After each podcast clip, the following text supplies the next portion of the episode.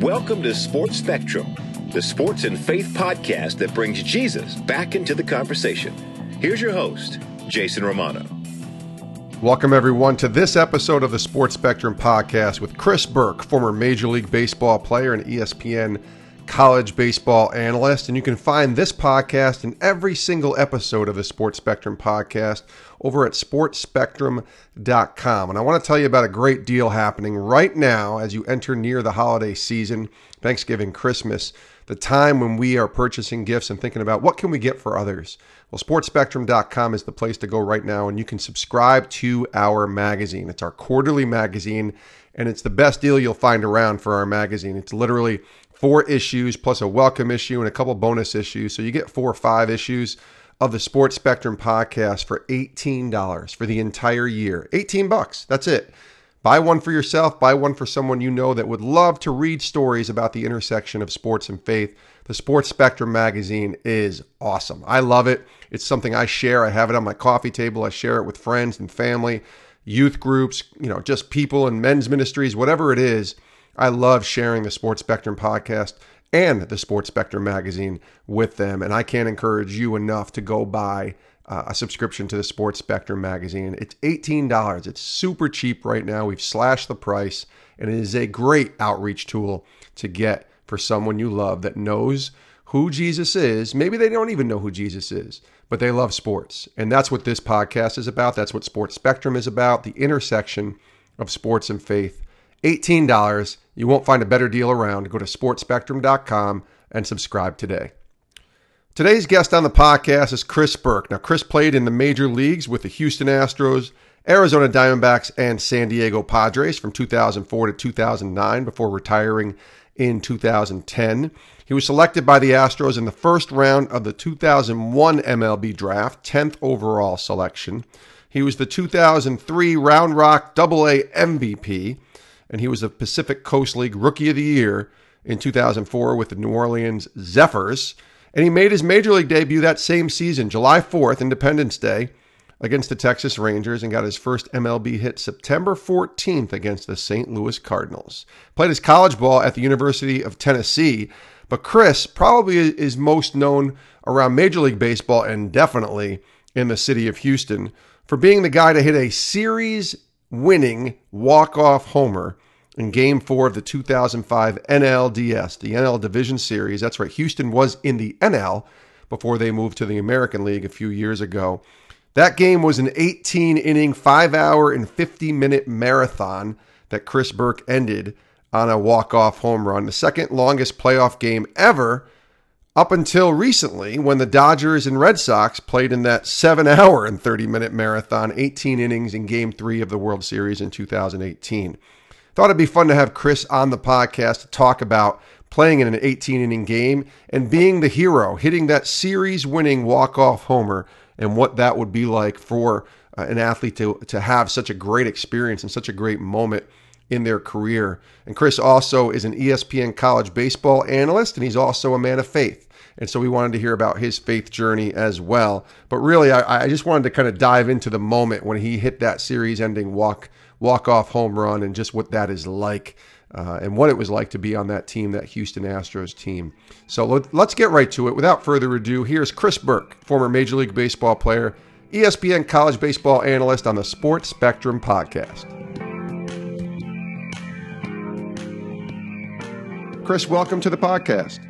Thanks. Thanks for having me. Uh, excited to be here. It is good to talk to you, Chris, and we're grateful to have you on the program. Having played in Major League Baseball for many years, we'd be remiss not to ask you about the World Series, the 2018 World Series played last month, won by the Boston Red Sox yet again, dominating the entire season, winning 108 games and beating the Yankees, and then the defending champion Astros, and then the defending NL champion Los Angeles Dodgers in four, five, and five games. I mean, really playing so well in the postseason and looking like a like a formidable foe throughout. Where does this team rank for you as far as what you've seen in your baseball lifetime? I mean, they were dominant this year.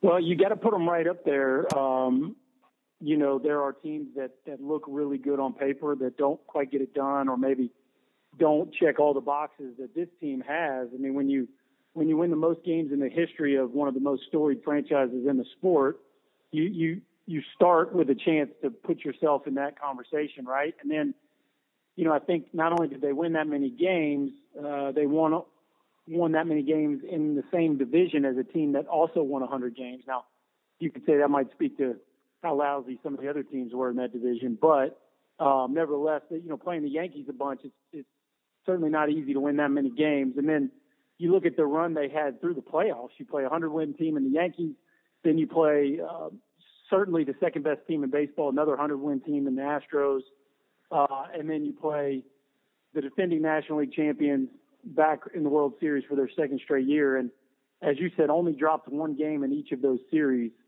um, and won a few different types of ways.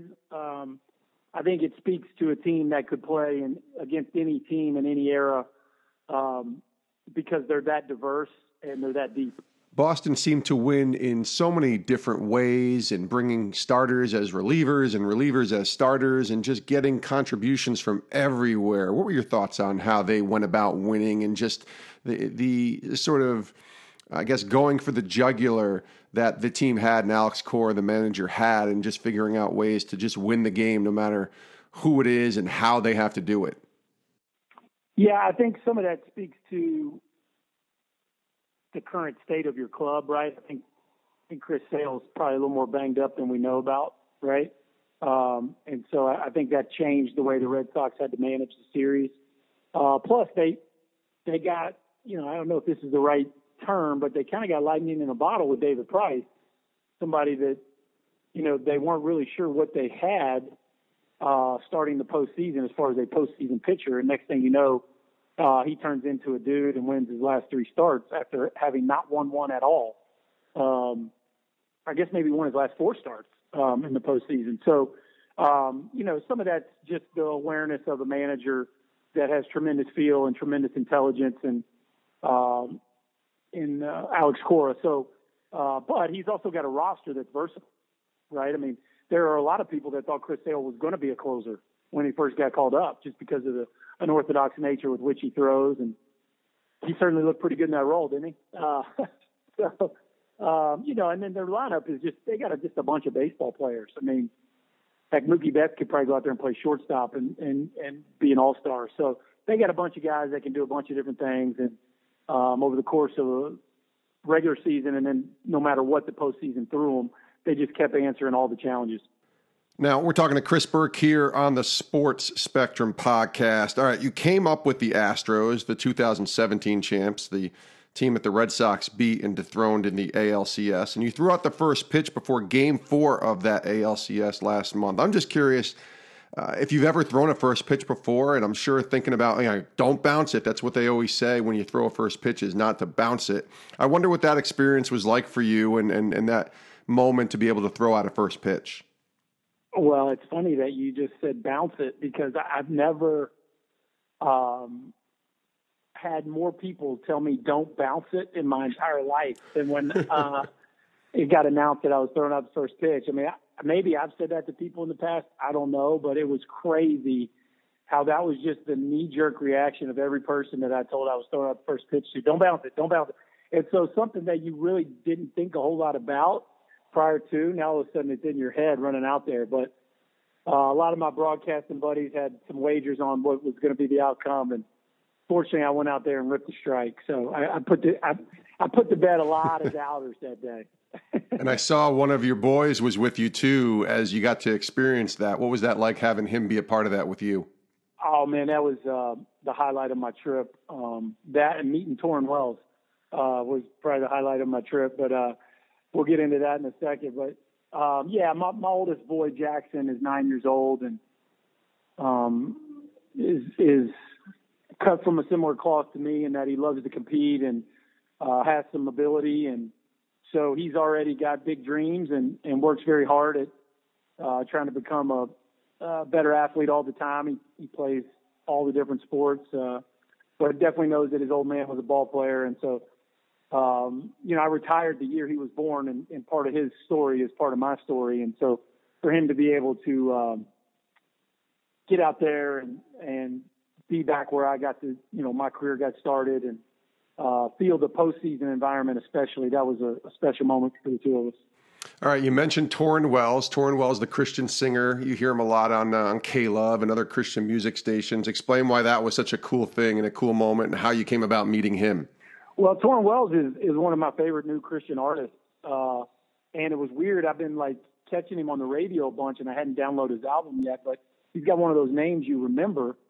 And so uh, we got to Houston, and we had been down at BP, and they sent us up to this suite where they were kind of entertaining us, the people that were on the field guests for the for the game. And me and my boy were just getting something to eat, and we walked in, and there's a guy with his wife and three kids sitting there eating, and he introduced himself as Tauren. And mind you, I've never seen one of his videos. I have no clue what Tauren Wells looks like at this point, but the name was so unique that I kind of did a double take and just said, "Hey, I'm Chris," and he, he asked me why I was there. I told him I was throwing out the first pitch. I used to uh, played for the Astros, and I asked him why he was there, and he said he was singing uh, "God Bless America" in the seventh inning, and I, I my head snapped around. I said, "You're Tauren Wells," and he said, "Yeah, I am." And I said, "Dude, I love your stuff." And his wife thought that was kind of cool. She she had a big smile, and so uh, we started talking about some of the songs of his that I love, and uh, sure enough, we went right home and downloaded his album, and we've been rocking the Tauren Wells the last few weeks going to school. I love that story. That is awesome. What a great story. We're talking to Chris Burke here on the Sports Spectrum podcast. Chris, before we talk about that moment where you uh, where you entered into, I guess, legendary lore with the Houston Astros in that game in 2005, let's let's talk about your faith journey and where your walk with the Lord began. Tell us about that. Yeah, um, I was raised by. Uh, two two uh, God fearing parents. Uh, my parents raised me Catholic, and I was in church every Sunday and went to Catholic schools my whole life. And uh, when I decided to go to the University of Tennessee and set out kind of on my own path and got away from home, um, there was definitely a, a bit of a void early on in my freshman year because I just wasn't um, uh, feeding myself spiritually, and I, I felt that gap because my parents had done a really good job of, of, of giving me some of those roots. And um, so anyway, I was uh, invited uh, to a Bible study by the campus Athletes in Action pastor there, a guy by the name of Dave Tegelar, who just had this incredible uh, spirit and way about him. And I really had I'd never been to a Bible study, but I knew there was something about him that the the light in him was drawing me near. And so uh, I said yes, and me and a couple of the other guys went, and uh, he made an invitation to accept Christ that very first time I ever really dove into the Word, and I I accepted, and um, certainly had some periods of of uh, ups and downs, and of course we all are still uh, trying to mature in our walk. But my college years were um, spent kind of growing in who I was as my own man, and not you know Al and Mary Joe's son, but but being you know being my own person and kind of owning my own faith and um, that really accelerated when I got into professional baseball and started to be ministered to by the baseball chapel ministry that is so prevalent through throughout professional baseball and through the course of that and, and many really um, uh, faithful teammates um, I started to grow and grow and grow in my desire for the word and my uh, desire to um, honor God in different walks in my life. And, um, you know, that, that's been a, a journey that I'm still on today, but one that has uh, really shaped my life and my decisions over the last 15 years or so. You were selected by the Astros in the first round of the 2001 MLB draft, 10th overall, Chris. And then you retired in 2010. And we're going to talk about kind of some things that filled in the gaps there. But walk us through I guess, life as a pro baseball player, both in the minor leagues where you played very well in the minors and then coming into the major leagues, both as a young man just trying to figure out life, but also as a young man of faith and what that was look what that looked like to be a Christian baseball player uh, as opposed to a baseball player who happened to be a Christian. What was that like for you?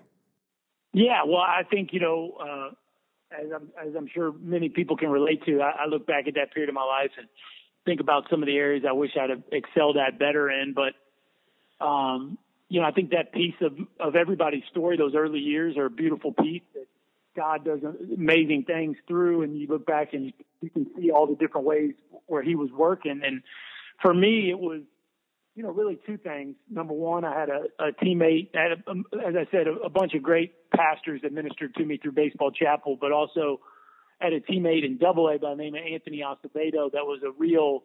He was what I like to call a real dude. He was he was uh, a Christ follower and and was really graceful and non-judgmental, but was the real deal. And um, we roommate we were roommates, and uh, I started asking him some real questions, and he he really challenged me to get into the Word, and you know I accepted that challenge, and and really once once I did, once I started getting into the Gospels, um, specifically, God started speaking to me about you know my own walk and my own testimony and the way I was using my gifts to point people to Him, and um, and then through that, you know, I started trying to navigate uh, my relationship with my then girlfriend, now wife Sarah, and um, you know, make some decisions that were more in line with with biblical principles, and and and then really when I got to the big leagues, uh, I was fortunate to be influenced by a couple really strong believers, uh, Lance Berkman and Andy Pettitte, that put their arms around me and welcomed me in, and you know, I was kind of a Timothy to them, and um, I'm grateful for it because they taught me a lot about what it looked like to to be a pro and um, to handle all the different challenges that come with being a major league baseball player, but most importantly, uh, following Jesus and, and being a husband and father. What were some of the things that you saw, maybe, and and even learned from guys like Berkman and Pettitte, and being in such a veteran-laden locker room with those Astros teams in the mid 2000s, and you have a mix of young guys, obviously like yourself, but there are a lot of veterans there. What were some of the things that you learned and maybe took away from people like Berkman and Pettitte, and just being in that locker room?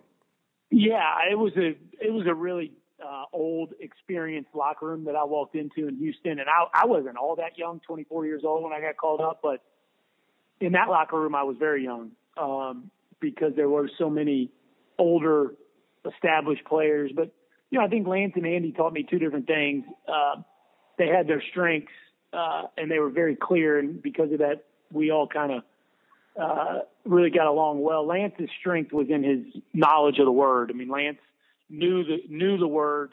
Uh, he was rooted and established in the word. Um, and Andy was just a, a tremendous example relationally of what what it looked like to uh, love people well and be intentional uh, with people um, and with the way he competed and carried himself on the field. And so I think they each taught me some different things um, on kind of the full measure of what it what it meant to follow Jesus in, in the confines of being an athlete. And um, you know, nobody's perfect. And um, I remember one of the first things Lance told me was, "Hey, dude, don't put your trust in me. I'll let you down." You know, which is really a good word, right? Because sometimes as believers we can get caught up in almost worshiping pastors or or musicians or, or or athletes that we think model Christ. And while certainly there are people that are worthy of following um, those people themselves will tell you um, they're they're just humans, and um, as as Peter um, and Paul both said so well, guys in the in the in the letters, which is you know, follow me as I follow Christ, right? And and and I'm just a man, and and Jesus is the one worth following, and so they they both embodied that very well, but both had tremendous skills and um, um, on the field, but more, most importantly, were were very uh, grounded in, in who they were in, in Jesus. We're talking to Chris Burke here on the Sports Spectrum podcast. All right, Chris, you played in one of the most memorable playoff games ever, especially in Houston Astros history. Game four of the 2005 National League Division Series. The Astros were in the National League prior to moving to the American League a few years back. And this game went 18 innings. And I think uh, one of the cool things about talking to you is we just had an 18 inning game occur in the World Series in game three between the Dodgers and the Red Sox. And before we get into the particulars of this game and kind of what was happening, uh, and you didn't even enter the game until later uh, in that in that contest, can you share with us kind of what sticks out before your memorable at bat? Because you had the at bat of all at bats for maybe for a career in that game, and we'll talk about it in a second. But what sticks out to you? prior to that at bat about that game? Yeah, it was an incredible game. Um, you know, we were up against it uh, in a way because we were facing Hudson, and they had Smoltz ready for Game Five. And even though we were winning the series two to one, um, Pettitte, who was supposed to throw Game Five for us, was sick as a dog, and um, we knew that, and they had sent him home with a nasty temperature, and so um, there was a sense that we really needed to. Anytime you get somebody in your own building in an elimination game, you feel like you need to close that out, right? Uh, but especially when you're staring John Smoltz down. So we got off to a terrible start. Um, Adam LaRoche, I think, hit a grand slam in the, uh, I don't know what it was, like the fourth inning, and they opened up a six to one lead. It wasn't looking so hot. Um, and then Berkman hits a grand slam in the eighth to make it six to five. But even then, we're down a run. They got Farnsworth in the game. It's not looking so good. And, and really, the, the, the biggest swing of the game that I almost feel guilty about that kind of gets forgotten. Of course, I tease him all the time that he gets enough praise. Uh, the, the Los Angeles Angels' newest manager, Brad Ausmus, uh, got it. You know, hit a two out, two, uh, two out solo homer uh, off Kyle Farnsworth, and I think Brad only had three or four home runs or something that year. So, you know, to think that he hit a home run to tie the game up um, off a guy throwing 100 miles an hour um, when we're down to our last out. That's that's the biggest swing of the game. There's no doubt about it. Uh, and and I wasn't even the funny thing about it. I wasn't even in the game at that point in time. So uh, I was still uh, had not been used. I didn't start the game, and so then in the tenth, I believe Berkman hits a two out double, and of course the lineup was so jacked up at that point that uh, the pitcher spot was behind Lance, so they pinch hit Bagwell for the pitcher with two outs, and they pinch ran me for Berkman. Now, one of the things Phil Garner was he was a lot of things, but by the book is not one of them. So most people would tell you that with two outs you would never pinch run for your superstar player. Uh, but he he pinch runs me for Berkman with two outs. Bagwell gets out, and uh, we got to play the next the rest of the game without Berkman in the lineup. So that was not great. So uh, on an offense that very much needed Lance, we we sputtered for eight innings, but fortunately our bullpen was lights out. And of course, Roger Clemens' only relief appearance of his entire career, he comes in and throws three shutout innings. And and the famous part of that story is that for like three innings, maybe from like the fourth through the sixth, he threw BP to his boys during the game that day. That's insane. And if you've ever seen Rocket throw BP, he's not tossing balls in there. Like he's basically pitching but uh, Roger had a bionic arm, and so anyway, he grabs his cleats and goes out there and, and pitches 15, uh, 16th, 17th, and 18th for us, and then uh, finally, I, I hit a ball over the left field wall to, to give us a win. So that that was probably more than you wanted, but it was a it was a game that had a lot of different uh, storylines to it. We could talk about this game for an entire just an entire podcast just on the game itself with all the storylines like you mentioned. There was yeah. so much that happened yeah. there. Yeah. and uh, and it's such a great memorable game. If you go back on YouTube and watch it it's pretty awesome. And, and, Roger Clemens throwing you know that those shutout innings late was amazing. But I wonder for you because you came in in the 10th inning and you basically played an entire game through the 18th inning.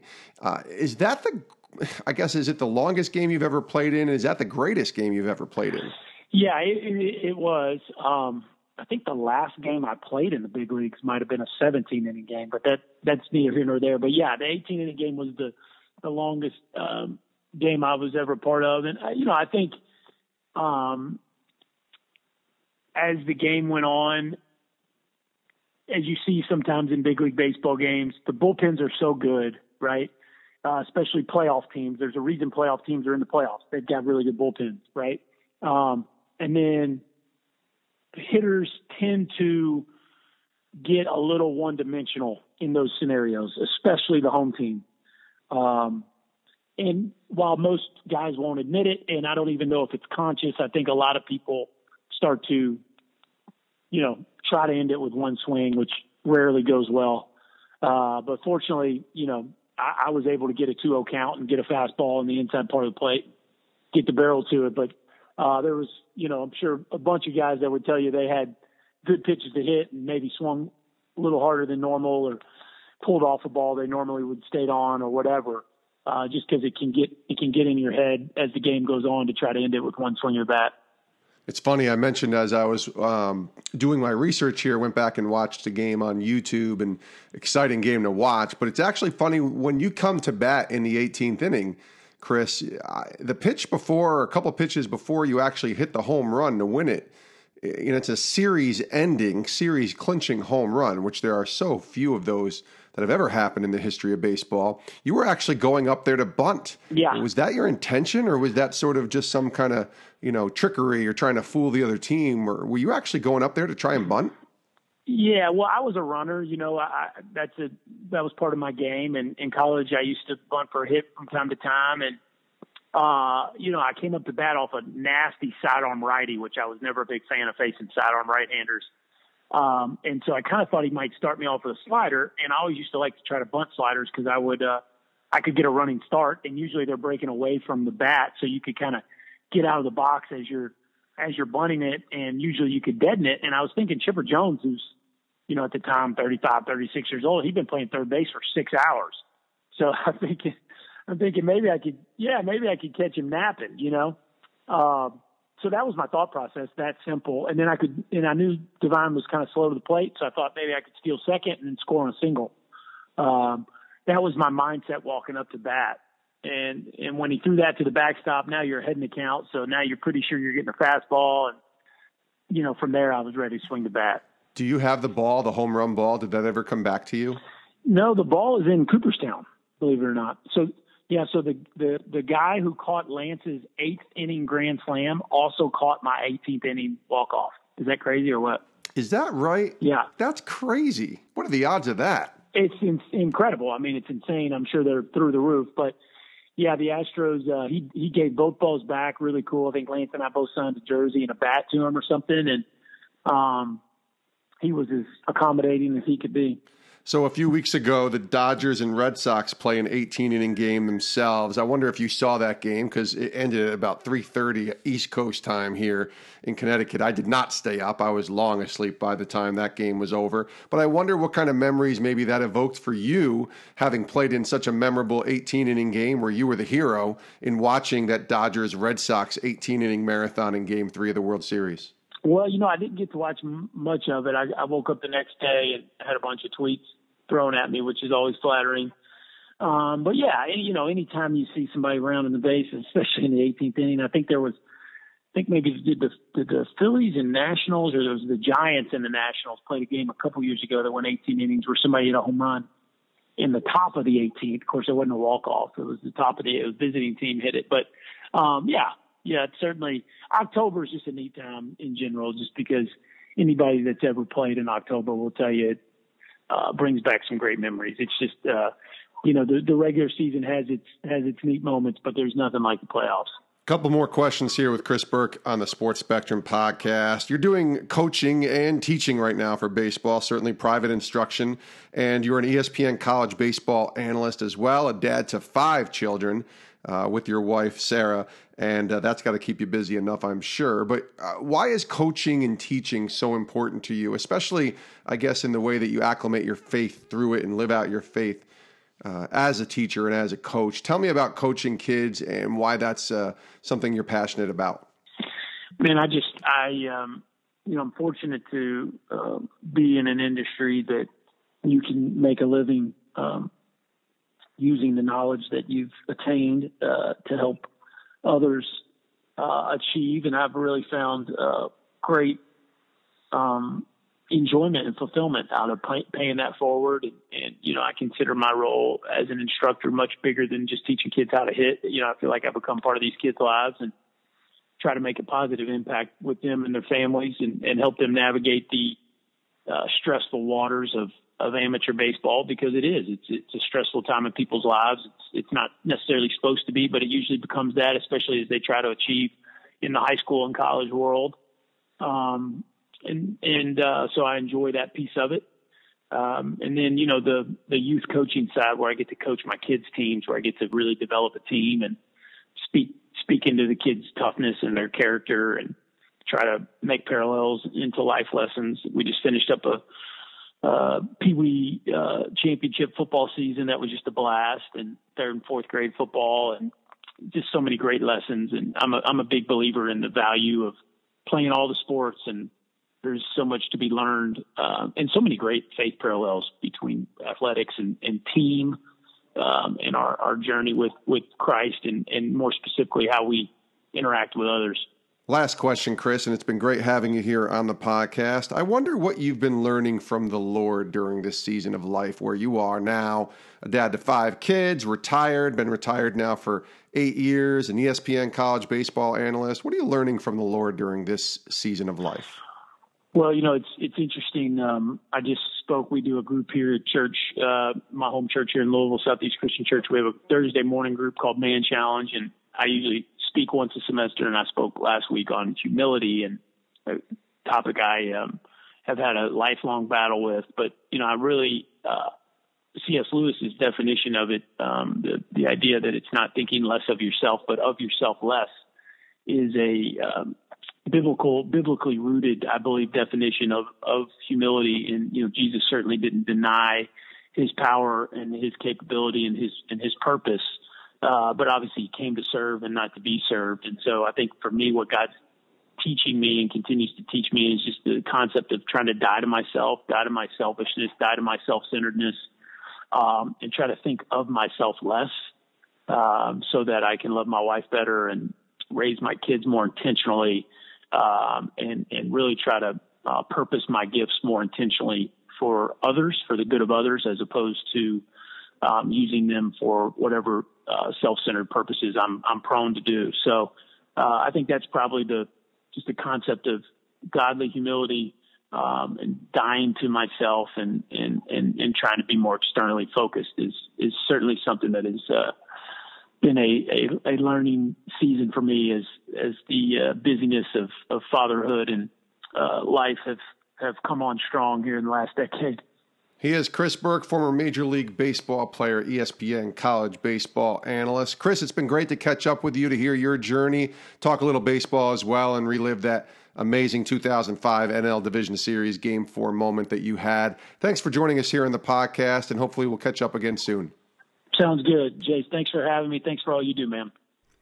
And we appreciate Chris Burke for joining us here on the Sports Spectrum podcast, former Major League Baseball player, ESPN college baseball analyst. You can watch all of his analyst work on ESPN during the college baseball season. That'll be coming up next February and March of 2019. You can also follow Chris on Twitter at Chris Burke02, at Chris Burke 02. And we thank Chris for joining us here on the podcast. We also thank you for listening to this episode of the podcast. As always, you can listen to all of our episodes on Apple, iTunes, Google Play, Stitcher, Spotify, everywhere podcasts are found. Just hit that subscribe button and you become a member of the Sports Spectrum podcast family by subscribing to every episode of the Sports Spectrum podcast and making sure you never miss an episode of the podcast. So we appreciate you for listening. You can always leave a review on Apple iTunes and let us know what you think of the podcast. You can reach me directly, Jason at sportsspectrum.com, Jason at sportsspectrum.com.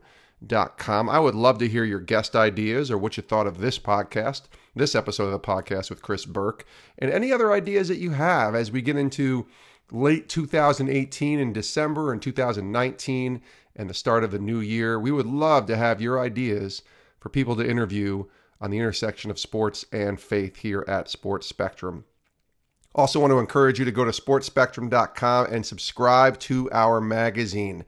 $18 for an entire year. An amazing deal. We've slashed the price. Perfect, perfect holiday gift right here for you. The Sports Spectrum magazine. $18 Go to sportsspectrum.com and subscribe. You get four issues, our quarterly magazine, plus a couple bonus issues, including a welcome issue that just kind of sends a little bit of a hey, how you doing? This is who we are. This is what you subscribe to. And it's really an awesome magazine. It's all kinds of stories on the intersection of sports and faith, plus devotionals. Really good stuff over at sportsspectrum.com. That's the place to go and subscribe to the Sports Spectrum magazine. I promise you, you will love it. Go check it out, sportsspectrum.com. Thanks for listening to this episode of the Sports Spectrum podcast. We'll see you next time with a brand new episode right here on Sports Spectrum. Have a great rest of your day.